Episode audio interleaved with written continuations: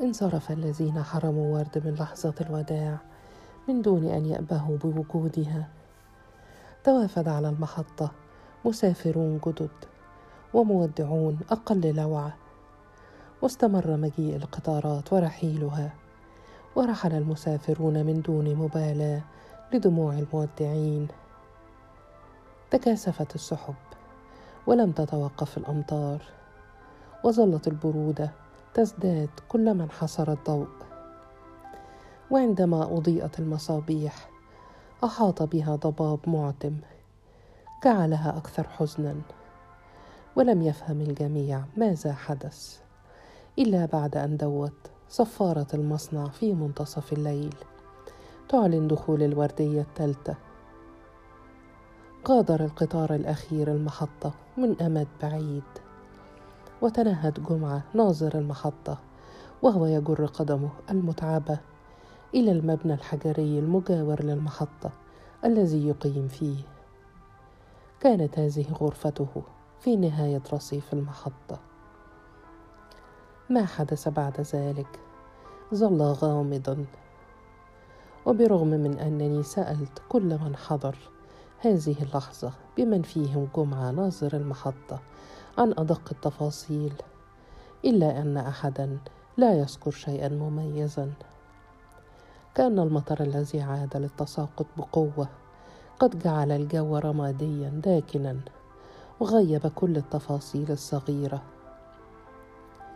لم يصدق أحد أنه مر نهار كامل من دون أن يفطن أحد إلى الواقعة التي حدثت.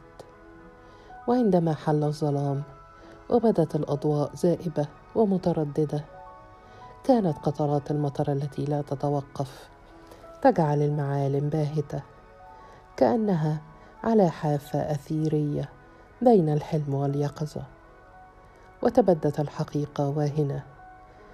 لا يمكنها الصمود أمام مواجهه الواقع المرير. لم يكن لجسد بهذه الرقة أن يتحمل كل هذا الإحساس بالافتقاد. كان لابد أن تتضافر عناصر الكون الأخرى على بعث حياة جديدة غير مرئية في داخلها. لقد حاول جمعة أن يستعيد اللحظات بأكملها وهو يكرر على مسامعي تفاصيل ما حدث وظل صابرا على أسئلتي الكثيرة. من دون أن يكف عن الارتعاد. لا يستطيع إشعال سيجارته بيد ثابتة. وعندما وجد في داخلي تلك الرغبة الحارة في معرفة أدق الوقائع لم يحاول التملص مني ولم ينشغل بالقطارات التي لم تكف عن الورود للمحطة. كان يعتقد أن كثرة الكلام يمكن أن تريحه. ومن حسن الحظ أن القطارات قد أحست برغبتنا القويه في الجلوس للحظات متصلة فتوقفت عن المجيء ولم تصرخ صفارة الوردية ولم يزحم العمال الرصيف. استعاد جمعة بالتفصيل تلك اللحظة التي استيقظ فيها مذعورا في وقت متأخر من الليل. وصوت طرقات قويه تدوي على بيت على باب غرفته. كانت قطرات المطر التي تتساقط فوق السطح المعدني لغرفته تتداخل مع أحلامه وتجعل نومه متقطعا. كان قلقا أيضا بسبب الفتاة النحيفة الراقدة بجانبه. ينتابه هاجس أنه لو استغرق في النوم فسوف يتقلب عليها ويسحق عظامها. كائن نحيف ومتسخ. هذه هي المرة الأولى التي تدخل فيها غرفته وتشاركه فراشه. منذ فترة وهي تشاغله. تتقافز فوق أرصفة المحطة حاملة أوراق اليانصيب. تعترض الركاب وتفلت من أيدي العسكر. وتنظر إليه دوما بعينيها الواسعتين اللتين تحتلان معظم وجهها. نظراتها مليئة بجوع ضاغر ورغبة حارة. وظل مترددا في أن يصطحبها لحجرته الضيقة التي تغطي جدرانها صور النساء العاريات. كلها مقتطعة من المجلات. لم يكن جمعة يهتم كثيرا بمن تشاركه الفراش. كن كثيرات بائعات اليانصيب والصحف والمياه الغازية والسميط والجبن والمتسولات. في آخر الليل بعد أن ينهكهن التعب وطول السعي على رصيف المحطة يشتقن إلى حضن هذا الرجل الضخم الذي يتحملهن كما هن. لا يبالي بوسخهن ولا بثيابهن المفعمة بالتراب والعرق ولا بالعطن المنبعث من أعضائهن الجنسية. وبرغم جسده الضخم وسلطته على المحطه كان دوما ضعيفا أمامهن. لا يفرض نفسه عليهن يعطيهن بالضبط ما يحتاجن إليه. دفئا ومؤانسة وطعاما. ويبقى مطلب الجنس في نهاية المطاف وفق رغبتهن. المهم أن يتردد نفس غير أنفاسه في الحجرة الضيقة. كانت في آخر المحطة. كانت منعزلة عن بقية المساكن الأكثر ضيقا وفقرا التي يقيم فيها عمال التحويله والفلنكات. غرفة مميزة. تحولت بفضل جمعه إلى مأوى. ليس لهؤلاء البنات المتشردات ولكن للقطط والكلاب أيضا. تربط جميعها بجوار جدران غرفته. في وئام في انتظار أن, أن يجود عليها بعطاياه كان يلقي إليها بنصف طعامه تقريبا. لم تتصارع عليه برغم قلته لأنها تعلم أن هذا كل ما يمكن أن يقدمه. تواصل الدق على الباب حتى طغى على صوت المطر وارتجف جسد جمعة ربما كان الطارق واحدا من مفتشي المحطة. هذه عادتهم يأتون متأخرين في منتصف الليل وتحت المطر. ليتأكدوا من سلوك الموظفين خارج العمل. كان أول ما فعلوا هو أنه دفع بالفتاة النحيفة التي كانت بجانبه حتى وقعت على الأرض.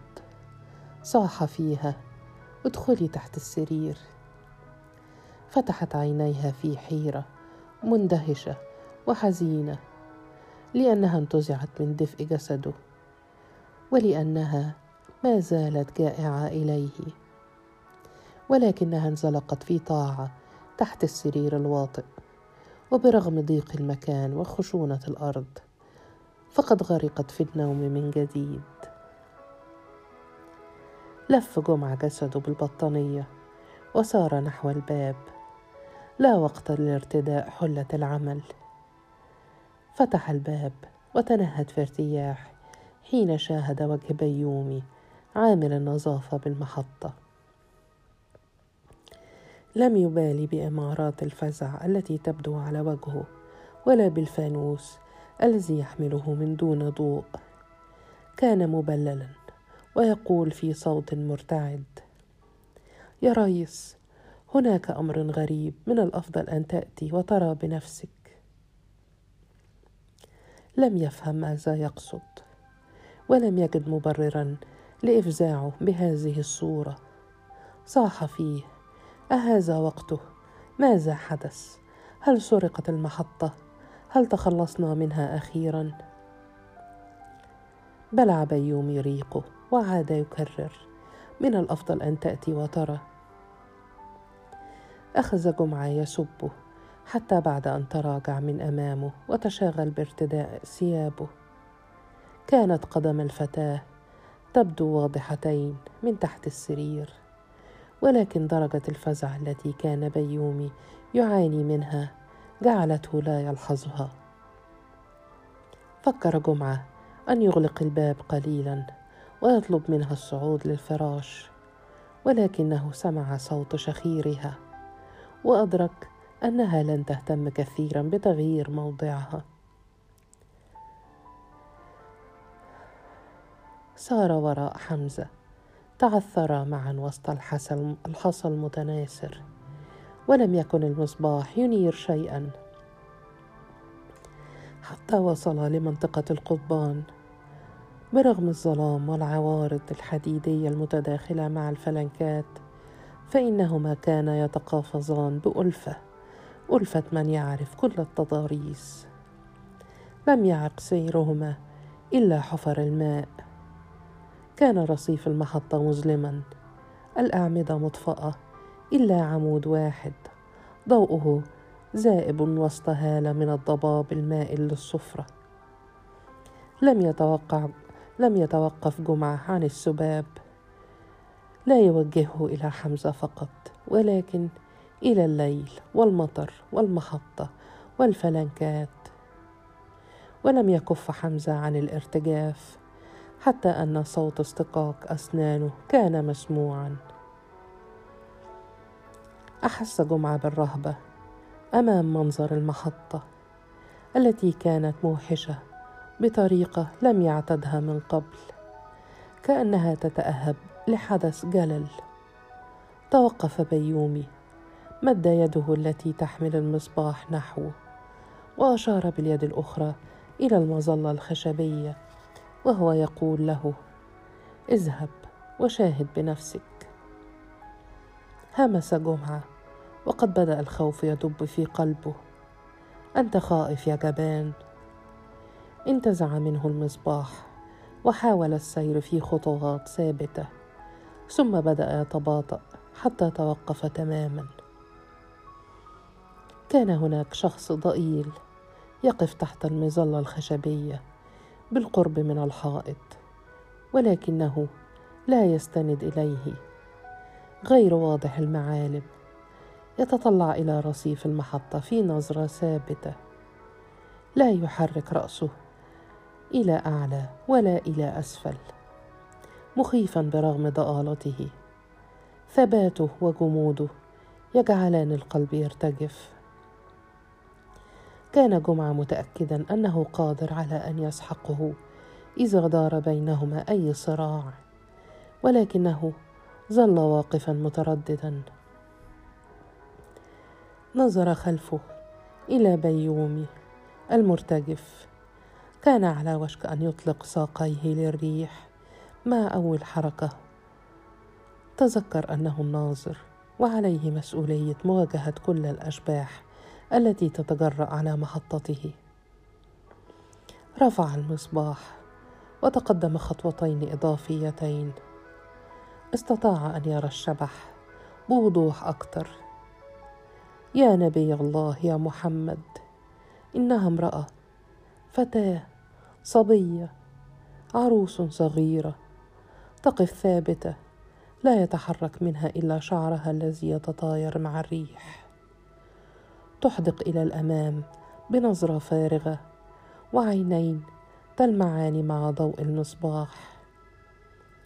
ولكنها لا تراه ولا تحس بوجوده. سلام قول من رب رحيم. تعويذة لا بد منها لمواجهة الإنس والجن ولكنها الآن ليست كافية.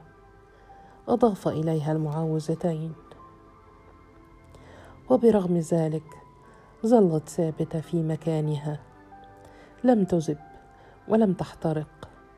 تبدو طبيعية لولا تلك الحالة من الجمود غير البشري. التفت خلفه كأنه يريد أن يشارك حمزه الرأي. لم يجده. فص ملح وداب اختفى اللعين في لحظة. تركه وحيدا في مواجهة هذه الجنية الجامدة. لم يجد بدا من أن يتكلم. يتحدث إليها ليكتشف هويتها وليبدأ بالذوق اولا. قال بصوت حاول جهده أن يكون متماسكا. من أنت يا ست؟ بحق جاه النبي. تكلمي أو تحركي. افعلي شيئا. رن صوته في صمت المحطة فارغا.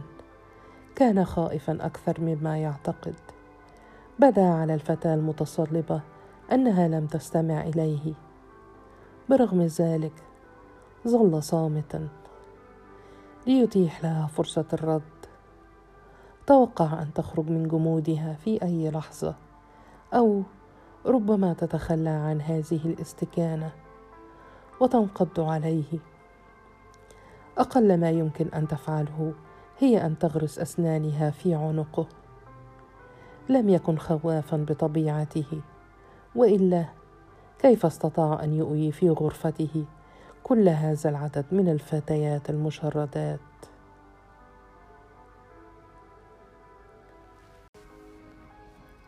رفع المصباح إلى أعلى واقترب أكثر. أصبح وجهها أكثر وضوحا. صغيرا ورقيقا وشاحبا ومشدوها تحيط به هالة من الشعر المتطاير. عيناها مذهولتان وعلى شفتيها بقايا ابتسامة منكسرة. تذكرها من فوره. جاءت قبل أن تزدحم المحطة بالغنم من عمال المصنع. تسير برشاقة. حسبها واحدة من بنات الجامعة وقد أخطأت ميعاد قطارها. في العادة لا تركب البنات في قطارات العمال فهي مزدحمة وخانقة ولا توجد فيها إلا درجة واحدة. ولكن هذه الفتاة لم تكن تحمل كتبا وكانت على درجة من الجرأة بحيث دخلت وأصابعها متشابكة في أصابع شاب ما طويل القامة. صلب الملامح. أين ذهب هذا الشاب؟ ولماذا بقيت هي؟ كيف لم يلاحظ وجودها حتى الآن؟ تشجع على الاقتراب منها أكثر. لم تكن مؤذية. مجرد مسافرة. تقف مقهورة وجامدة. مد يده نحوها بالمصباح وهو يهتف. يا أنسة تأخر الوقت. ولم تعد هناك أي قطارات. عودي في الصباح إن شاء الله. ظلت جامدة. مد أطراف أصابعه. ولمس ذراعها لمسة خفيفة. لكنها كانت كافية. لعودة الذعر إليه. ذراع باردة وجامدة ومتصلبة. تمثال من لحم بارد. فكر حائرا. كيف تيبس جسدها إلى هذا الحد؟ هل يمكن أن تموت وهي واقفة هكذا؟ صاح باعلى صوته. بيومي بيومي اظهر يا جبان. كان يرتجف يحاول أن يتحكم في جسده الضخم حتى لا يتفكك بعضه من بعض. وظل الهواء يزوم من حوله مصدرا صوتا كالعويل. والفراغ المظلم يحيط بهما من كل ناحية. لم يكن الموت غريبا على المحطة فالقطارات لا ترحم من ينزلق في سبيلها. ولكن هذا النوع من الموت كان مختلفا. ظهر بيومي صعد على الرصيف واقترب منه مترددا. أحس ببعض الاطمئنان لأن رئيسه ما زال سالما برغم صوته المذعور. وقف بجانبه. التصق جمعة به من دون أن يشعر. أشار إلى الفتاة وحاول أن يتكلم. لكنه أجهش فجأة بالبكاء وهو يقول من خلال شهقاته إنها ميتة. شهق بيومي لا إله إلا الله. سيدنا عزرائيل غريب الشأن حقا. أخذ روحها وهي واقفة. لم يجرؤ على الاقتراب ليتحقق من كلام رئيسه. حدق فيها من بعيد. لم تكن تبدو ميتة بأي حال من الأحوال. صامتة وجامدة لكنها ليست ميتة ولكن ربما تنهار في أي لحظة. قال بيومي في همس كأنه خائف أن تسمعه. لقد أصبحت جثه الآن يا ريس. مسؤولية سنحاسب عليها. يمكننا أن ندفنها قبل أن يطلع النهار. صرخ جمعة في حنق. يا غبي ما حدث هو أمر غير اعتيادي. يجب علينا أن نبلغ الشرطة. كل إلا الشرطة. أنت تعرفهم يا ريس. سوف يتهموننا أننا الذين قتلناها مصصنا دمها على الأقل. وقبل أي سؤال سينهالون علينا بالضرب. ربما يتركونك لأنك ناظر ومحترم ولكنهم سيواصلون ضربي أنا بالذات. وسأعترف لهم بكل شيء كل ما يريدونه وأقر بأنني الفاعل. بدا بيومي فجأة وكأنه قد أصبح تحت وطأة التعذيب بالفعل. تهدج صوته وأصابه الوهن. أنت لا تعرف قسم أول شرطة وما يحدث فيه.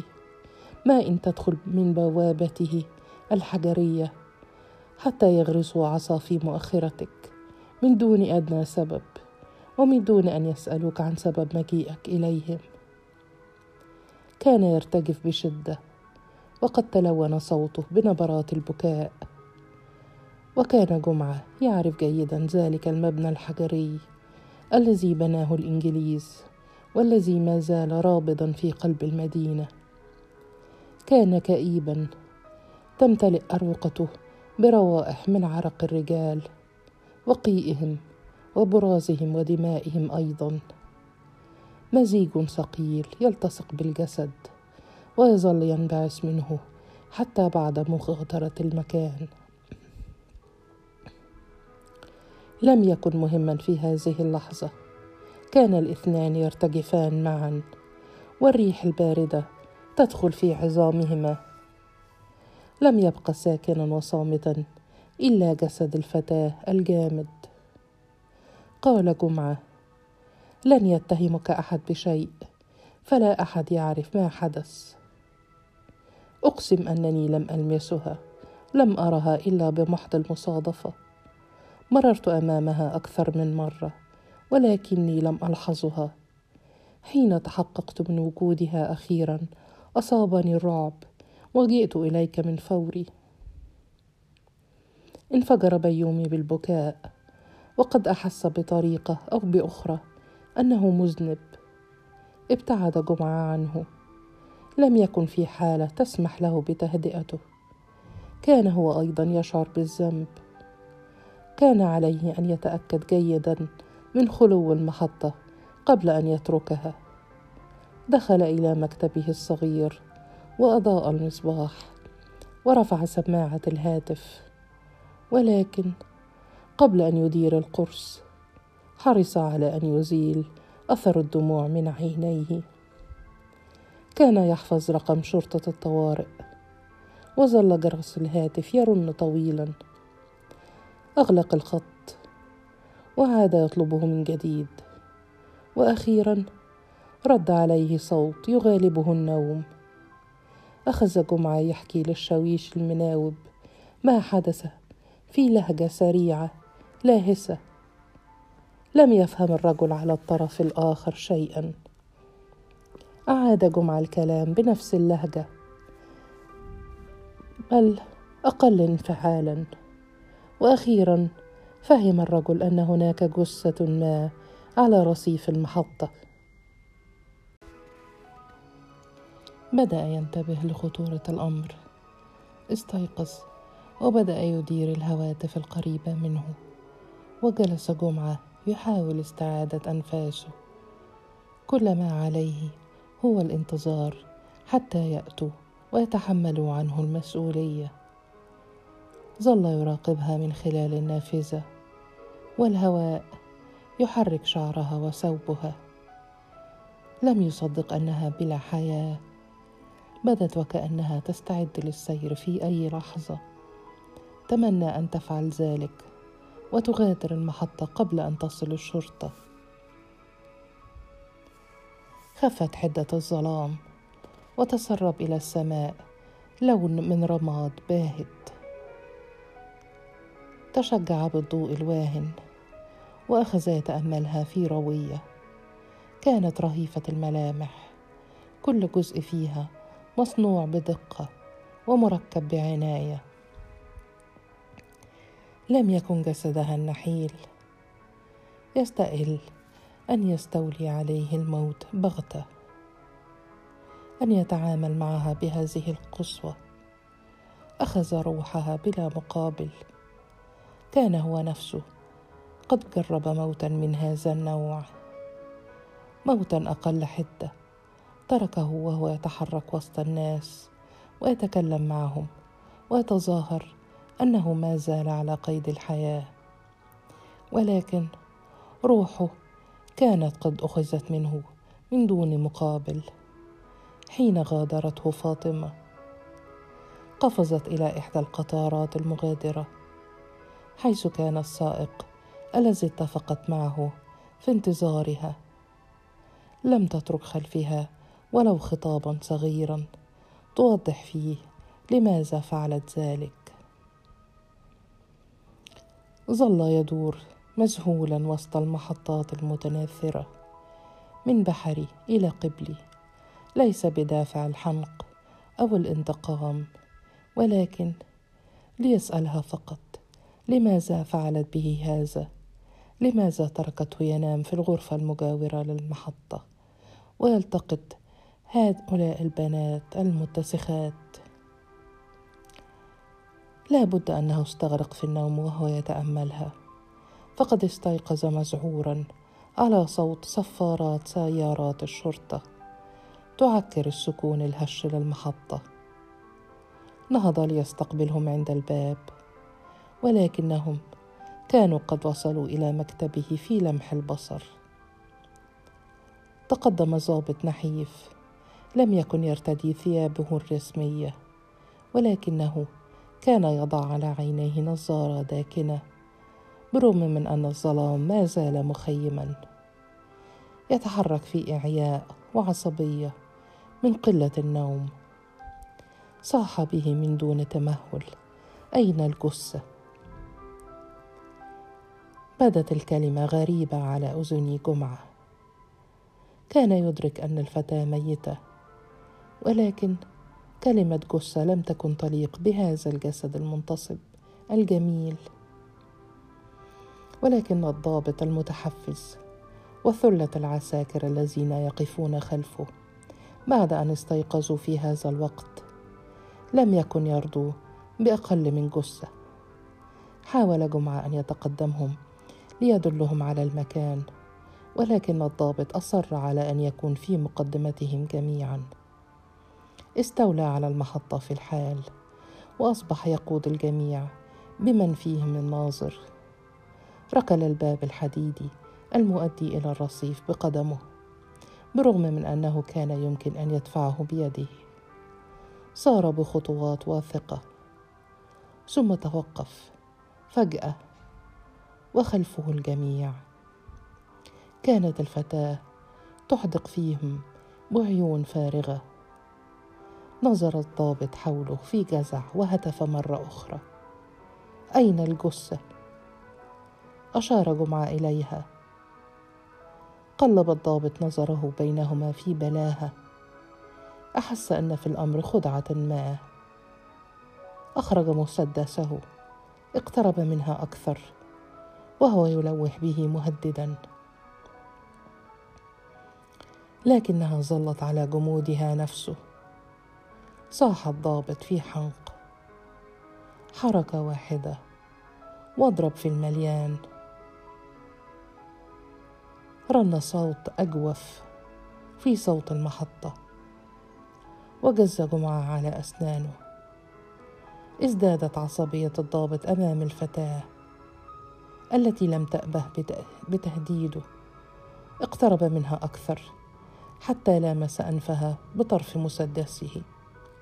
وكان أول ما خطر في ذهنه وكما هي العادة أن يصفعها صفعة قوية تخرجها من جمودها.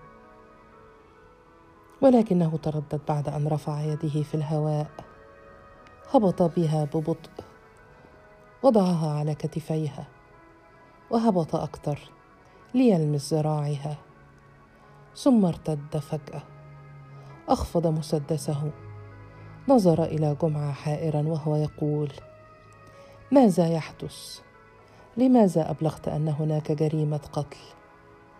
قال جمعة الله وحده يعلم. استرد الضابط أنفاسه. أعاد المسدس إلى جرابه.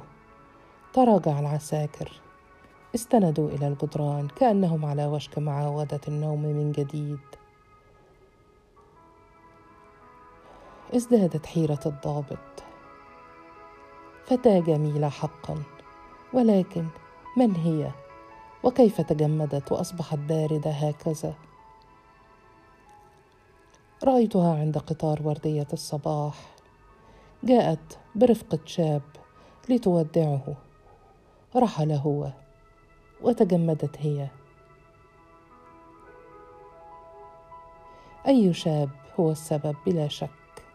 ربما اعطاها جرعة مكثفة من المخدرات. هي فعلت بها ذلك. يجب أن نعرف من هو. قال جمعة لقد رحل. حتى لو ذهب للمريخ. يكفي أن نعرف اسمه وسنقبض على أهله وأصحابه حتى نعرف أين هو.